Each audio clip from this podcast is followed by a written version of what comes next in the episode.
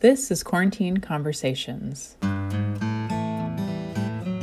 brought to you by the Pacific Museum of Earth, and our host... Hello, I'm Daniel Gowerlock. ...is Daniel. In this podcast, we aim to show what it's like to be an Earth, Ocean, or Atmospheric Scientist. There's a lot of diversity under that umbrella, and not all of our scientists wear lab coats. Today on the podcast, we're talking to... Rachel White. Hi, Rachel, and welcome to the Quarantine Conversations. Uh, now, in this podcast series, we aim to meet people at various stages in their scientific career. Uh, so would you consider yourself to be a student, a teacher, a hobbyist, a researcher? Uh, where are you on that spectrum? Hi, Danielle. Thanks for having me. So I am a new assistant professor here in the Earth, Ocean, and Atmospheric Sciences Department. So I'm sort of pretty fresh out of my postdoc and definitely doing both research and teaching. Wonderful. And you're an atmospheric scientist, right? Yes. Fabulous. Uh, what does being an atmospheric scientist mean to you, or, or what kind of atmospheric scientist are you? Right. So within the big realm of atmospheric scientists, there are lots of different specialities. Um, and so for me in particular, I study atmospheric dynamics, so particularly large-scale circulation of the atmosphere, what the general circulation of the atmosphere does, kind of how, how it interacts with the surface, how it, how the atmosphere interacts with mountains and the ocean, and more recently, um, looking at how that sort of large-scale dynamics interacts with particular weather events, and so particularly extreme weather events. And when you say large-scale, like, what's large-scale to you? Ooh, yeah, excellent question. Um, and so I study what are called Rossby waves. So this is a particular type of wave in the atmospheric circulation. And so you can see it in the, the winds. You can also see it in pressure fields in the atmosphere. It, it varies. Some, some Rossby waves are what we call, um, we talk about waves in terms of wave number. And so this is the number of full waves, so sort of a, a peak and a trough that fit around an entire latitude line around the Earth. Um, and so with Rossby waves, we're talking about wave numbers between sort of two and maybe seven or eight. And so the, the smallest scale is something that you can only fit seven or eight of them around the whole globe. So thousands of kilometers. That is quite large scale. It's quite large scale, yeah. And how did you get into the atmospheric sciences? I mean, when, when I was a kid, I never even heard of an atmospheric scientist. Yeah, it's a good question. And there's a bit of a cheesy answer that I don't I don't know whether it's it's become cheesier kind of as time has passed. I don't know how much it's reality and how much it makes a good story. But I and I talked to someone else who had the same answer the other day. And it was that I remember watching the movie Twister when I was young. Um, and the thing that I really remember about it, like, obviously it's very cool where they go chasing after a tornado and they're scientists and they've got this, like, things that they've made that they're trying to sort of release into the tornado so they can study it and see how it forms and how the wind um, moves around in the tornado.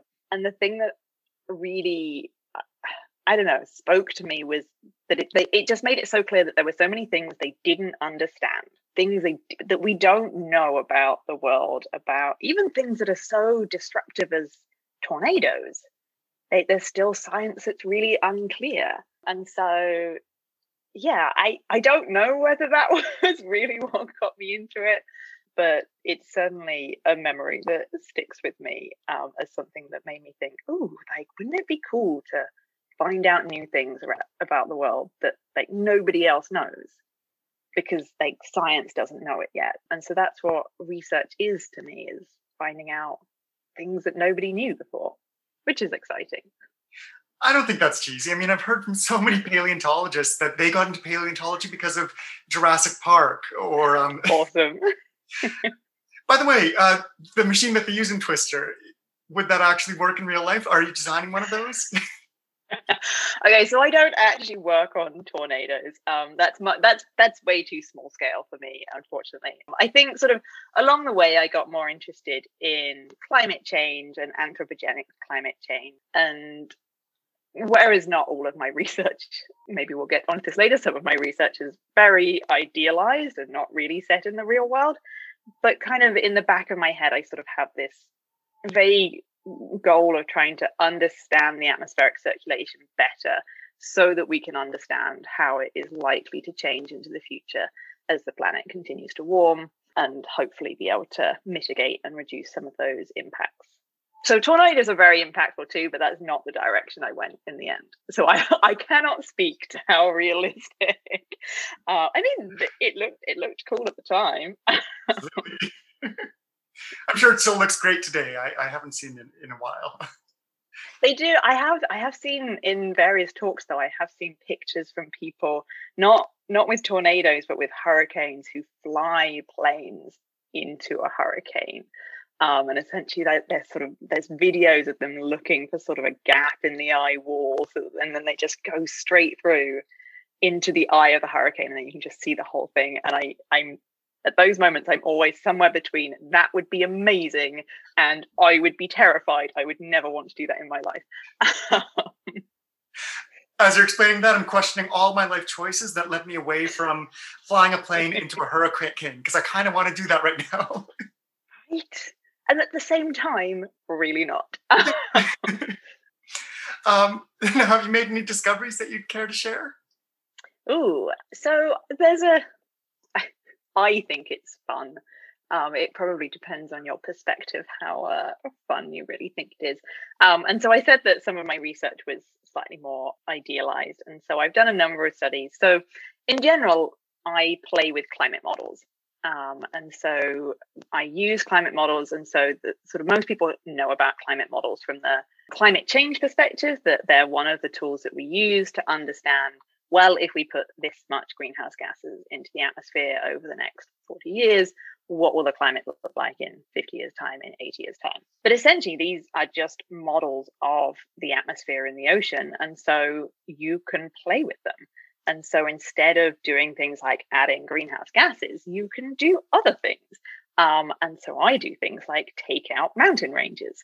Um, and so just come in with essentially a giant bulldozer and just remove the North American Rockies. Um, and then essentially to see, well, what would what would the atmospheric circulation look like if these mountains weren't there? And so whereas it does, it sounds fairly idealized, there's there's a lot of kind of really important understanding we can gain from that. That also has applications for sort of paleoclimates. And if we're studying Earth's history, they, the, the mountains, the land, ocean configuration, it's all been very different a long time ago. Um, and so if we're trying to understand what the climate was like back then, it's also useful to understand how the mountains were affecting them. Mm-hmm. And so one of the experiments, or one of the pieces of research that I did, was to look at the effect of Asian orography in particular. So looking at the Himalayas and the Tibetan Plateau on downstream circulation over the Pacific, looking at the, the jets in the Pacific and how that sort of influences North America. And so there have been a lot of studies in the past sort of on similar things. Um, where people have taken out this topography and said, ooh, the effects of the Himalaya and the Tibetan Plateau, because obviously it's it's those. Those are sort of the, the biggest, that's where Everest is. Those are the biggest mountain ranges on Earth. And so I, I guess I was a bit pedantic when I designed these experiments, because I said to myself, well, people are saying it's, you know, the Tibetan Plateau. So I will remove the Tibetan Plateau and kind of just the Tibetan Plateau. And I ran these experiments and I saw that it didn't really have that much effect if you took out the Tibetan Plateau and the Himalayas. Like, I mean, there was, there was a response, but not the big response that everybody was saying, oh, is this, this is the effect of the Tibetan Plateau.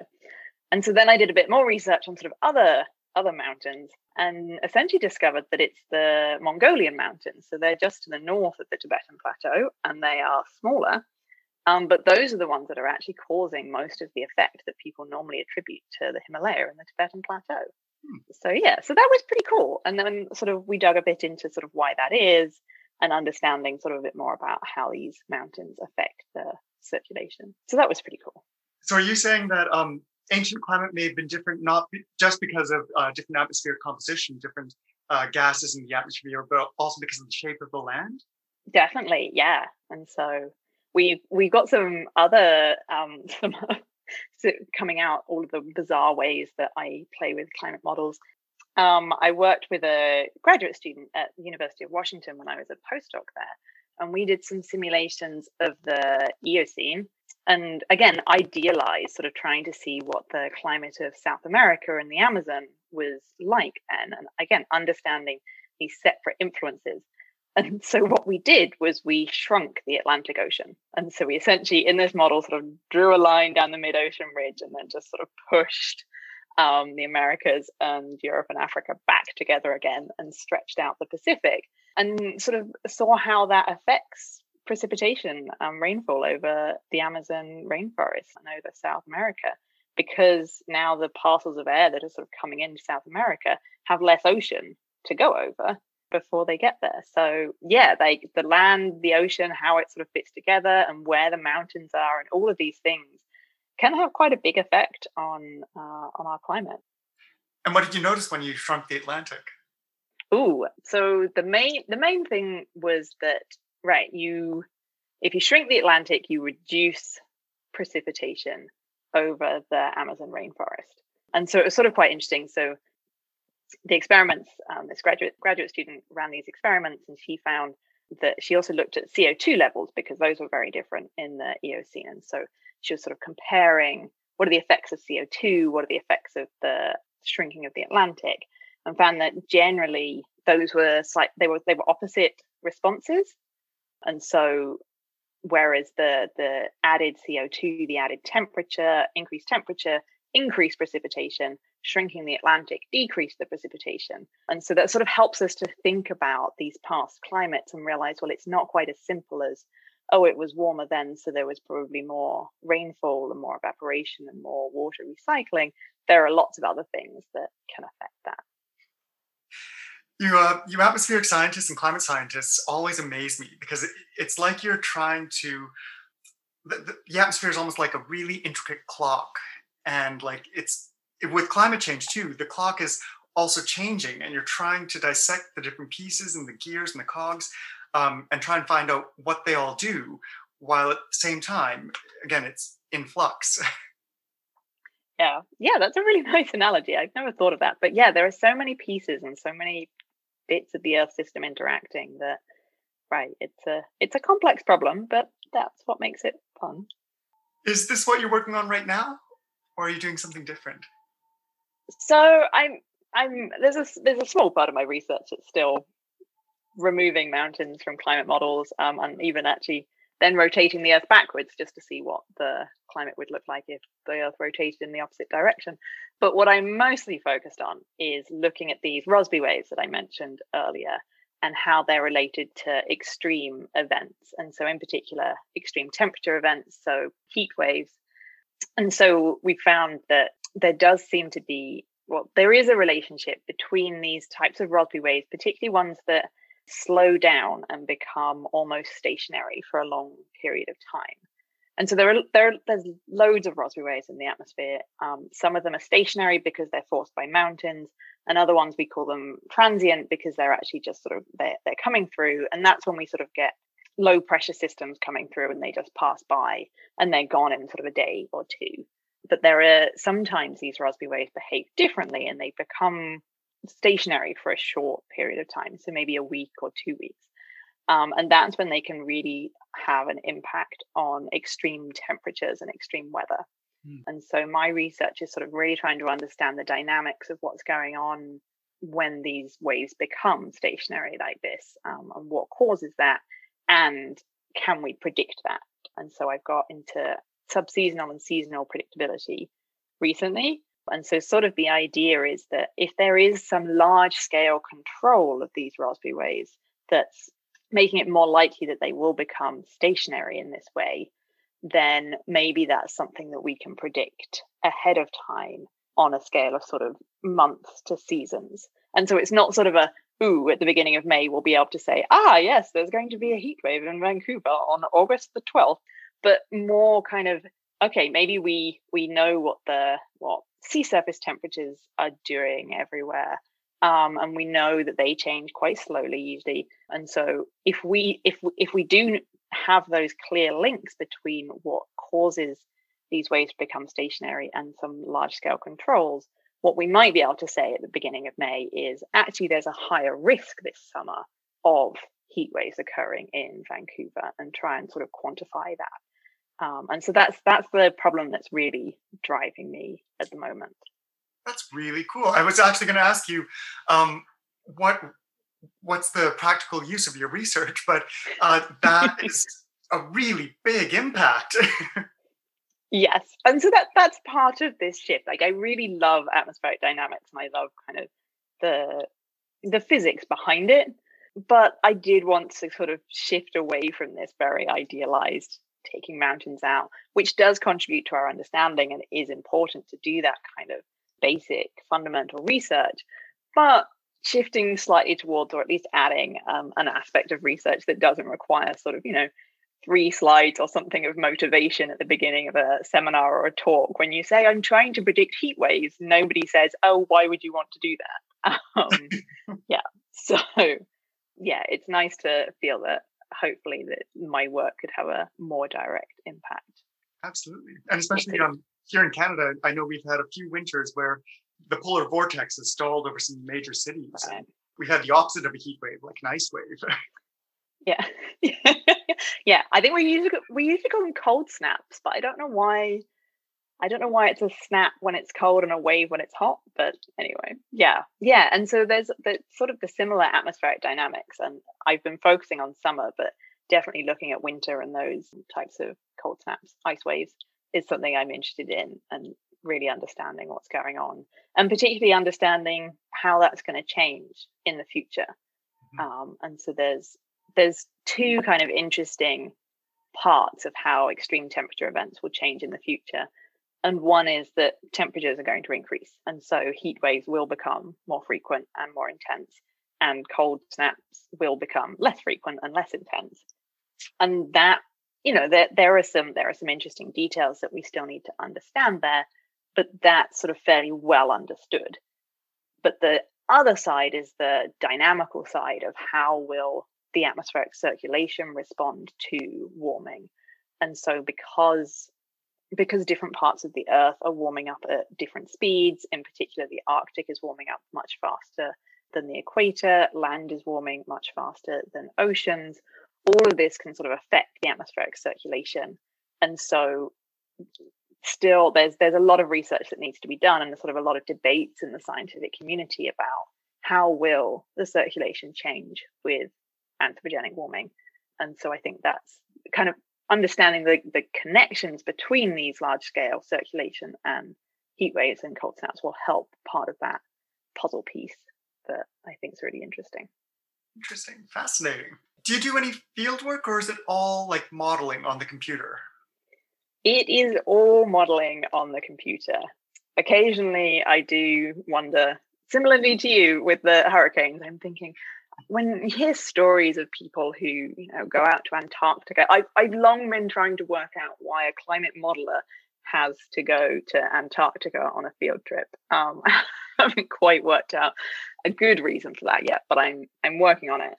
So right, but all of all of my research is done um, sitting behind the desk of a computer. Um, okay. I just, so you can see the background behind me at the moment. There's it's a picture of mountains in Mongolia, in fact. Um, and so this was the closest I got to field work, which was really, I just went on holiday because I wanted to go horse riding across in the Mongolian mountains.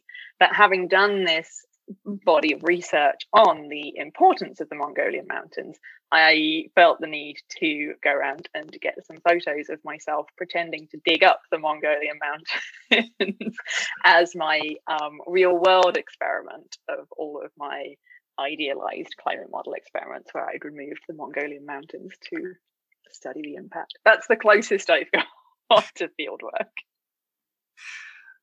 Okay, so um Rachel, we all have things with our jobs that we love and things that we don't enjoy quite as much. Um, what's your favorite part of your work? Ooh, that is a good question. There are, there are, I think there are lots of favorite parts. That's the thing. There's, right. I love interacting with students um, and mentoring and sort of helping helping students grow and sort of figure out how to research independently. And that's one thing that I'm really excited about uh, with this position, um, being an assistant professor in this department now, being able to do that more. Uh, I love doing the research itself. Like I, I enjoy the satisfaction of kind of climate models, as as we were saying, there's so many interacting parts. Climate models are pretty complex, or at least the full ones are. There's a hierarchy of different models. And so it takes some work to kind of p- persuade a climate model to do what you want it to do, mm-hmm. um, and sort of work out how to make sure that it, it starts off numerically stable when you've done something stupid to it, like, oh, remove all the mountains and then rotate it in the opposite direction. Obviously, kind of, if, if you did that to the Earth, It, it, there'd be a bit of a shock to start with. And so obviously models have the same thing. When you start it going, it thinks it's rotating the right way with all these mountains, and suddenly and instantaneously you say, actually, no, you're not, go the other way, um, and I've taken out all your mountains. And so right, there's there's some kind of almost logistics, I guess, of of how you how you get it to do that. And so I sort of enjoy the satisfaction of coming up with these sometimes bizarre, sometimes more normal experiments and running them on the climate models. And I also I also really enjoy the teaching aspect of um, this job. So I I started teaching when I was a postdoc at the University of Washington, not because I had to. I had a fellowship, so I didn't um, have to teach in order to get the money. But I sort of thought, well, hang on, if I'm if I'm wanting to be an assistant professor, I should really find out if I enjoy teaching, because that's quite a big part of that job. And so there was an opportunity to teach an introductory course on climate science. Um, and so I did that. And I, I really enjoyed it. I loved interacting with the students. I loved thinking about ways to engage them in the material and get them actively um, learning in the classroom. And right, and And particularly with something like climate science, there's a lot of interest from students these days, um, and a lot of desire for more knowledge. And so I find that really inspiring. And I really, yeah, I really enjoy kind of thinking about how to how to teach better and how to be a better better teacher. And yeah, so right, I love a lot of it, is the answer, it seems. I love that approach. Um, the idea that you want to be an assistant professor and uh, you said, well, wait, I should figure out if this is actually something I'll enjoy. Um, maybe I should teach a class. Exactly. exactly. And I mean, it's a little different. So I did my PhD in the U K, um, where they are quite different. And so I didn't I didn't have the opportunity for like being a T A in any classes. I think I had to sort of, I guess I was a T A in some physics labs, but it was very sort of far removed from my field of study. Um, and so that didn't sort of really, it didn't feel like experience teaching. Um, yeah, that was the first time where I really got to be in front of a classroom and influencing what the students learn. And I found it really interesting. Yeah. Great. Now, is there anything in the field that has caused you to unfairly struggle in um, atmospheric sciences? I, right. I think I have been pretty lucky, or very lucky, with the people that I've ended up working with um, and the mentors that I've had. But I mean, it is it is very obvious, particularly since I'm working in sort of atmospheric dynamics, which is sort of a quite mathematical, physical side of the field. The gender balance at conferences and things like that is is very much not fifty-fifty. And there are parts of that that I do I do recognize. I'm not I'm not someone who enjoys putting their hand up at the end of a talk and asking a question in front of two hundred people. That's just not that's just not me. And for a little while I I sort of really sort of like really pushed myself to try and do it, and I did do it more, and I think I sort of hoped that the more I did it I would become used to it, and that just didn't really happen. I was still just as uncomfortable every time. And I much prefer to go up to a speaker afterwards and have a conversation with them, um, or even email them afterwards.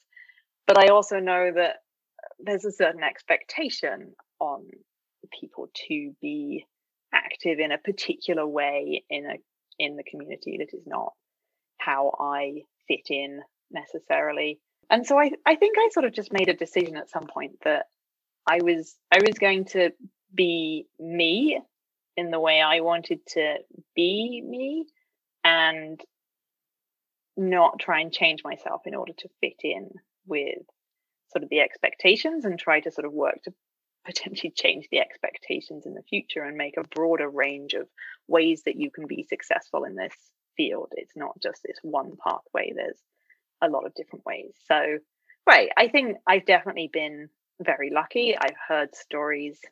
It, right, I that not everybody has had the great mentors that I have had, um, which is is hard to hear. Um, but I think particularly now there's a lot of there's a lot of work to do with equity and equality and um, diversity, and the importance of benefits for science of including all of these diverse groups of people in into science. Um, and so I'm I'm hopeful for the future that we're we're changing things um, for the better. And it's also a great reminder for everyone um, that even though a person isn't speaking up in, in a class um, or isn't, you know, asking questions a, a lot in conferences, doesn't mean that, that there isn't a lot going on upstairs. Um, like you, you right. clearly are a leader in, in your field. Um, and yet, yeah, it's just public speaking isn't um, something you're comfortable with. I, I admit I struggle with it at times too. Um, and I took the same approach where I just kept doing it again and again and again. And I feel more comfortable than I used to, but still in a large crowd where I don't know a lot of the attendees, I'll most likely keep my mouth closed as well. Right. And there's, and there's so many other factors in that, particularly to do with um, how comfortable someone is speaking English. Mm-hmm. They, I'm lucky that English is my first language, but um, I spent a couple of years as a postdoc in Spain, and sort of it really, just talking to some of the scientists there, it really sort of drove home the point of all these people are doing, they're giving presentations, they're writing papers, they're attending conferences and asking questions in their second language or third or whatever it, right? And the idea, like, the idea of doing a, giving a presentation in Spanish, like, my Spanish is okay. It's not anywhere near good enough to give a presentation. That would just, yeah, I have a, so much respect for people who are doing science in a language that isn't their first language. That's uh, something I never even considered. Um, yeah, that people who may not speak English as their, their first language um, may just keep quiet because, like you said, they may not feel comfortable trying to explain these really complex processes with really high-tech terms, um, which aren't terms that you learn in an English class. um, right. They just can't communicate their ideas. And... Right. And it doesn't mean their ideas aren't, aren't really great. And so, right, I think I think there needs to be a sort of recognition of trying to, right, trying to understand people rather than just assuming if they can't communicate their ideas immediately in fluent English, then the, the ideas aren't worth listening to or something like that is, yeah. Well, I have to say, you've been a, an excellent communicator of ideas today, and I thank you for that. Thank you. Thank you. Um, I right, much easier um one to one than in a giant hall of atmospheric dynamicists. um, one thing that's forced us to all become better communicators or more efficient communicators has been the uh, the COVID nineteen pandemic. Ah, yes. It's changed all of our lives. Um, how has it impacted your work? Have you been able to work uh, during COVID nineteen, or um, have it changed things? It's it's been interesting, that's for sure. So I guess part part of my story is that uh, so I was supposed to move to Vancouver to start my position in July, but because Canada closed their borders, my paperwork didn't come through until September, so I didn't actually move until September. And so, right, negotiating uh, an international move in the middle of a global pandemic with quarantines here, there, and everywhere was certainly interesting. Um, I think I'm getting quite good at quarantining by this point. And, but I still remember when this first happened. So back in, I guess, mid-March, early, early March, mid-March, um, I was in Spain uh, where we had a very strict lockdown, I think for about seven weeks we were allowed to leave the house to get groceries and to go to the pharmacy. You weren't even allowed to leave the house to exercise unless you had a dog, um, which I didn't. And so when it first happened, I thought to myself, this is amazing. I'm going to be so productive. I don't, I don't normally, I work from coffee shops. I enjoy working from home. I enjoy working from different places. They, I don't, I don't have sort of this affinity with the office where I feel like I have to go into the office and that's the only place that I do work. Um, I sort of, right, my, my work-life balance is very intermingled. And so I genuinely thought that this was, I was just going to get so much work done because I didn't, I, a lot of my hobbies were things that I did outside of the house. Um, I went to sort of aerial circus classes and dance classes and things and couldn't do that anymore. So I was going to have all of this time. And yeah, that was optimistic to say the least. Um, yeah, it turns out my brain doesn't work very well when it's anxious about the state of the world in general. And so for at least, I think, three weeks, mostly more or less all I did was I learned to knit and to crochet. Um, and I just sat in my apartment crocheting because I needed something to keep me busy and I could not focus enough to do any work. And I realized that I I was incredibly, I think, fortunate. I don't know. I wasn't teaching at the time, so I didn't have this immediate sudden, huh, how do I suddenly teach online? I've got to convert all of this course. And so, you know, I'm there's two sides to that. Yes, that was in, must have been incredibly stressful for everybody who went through and is still going through that.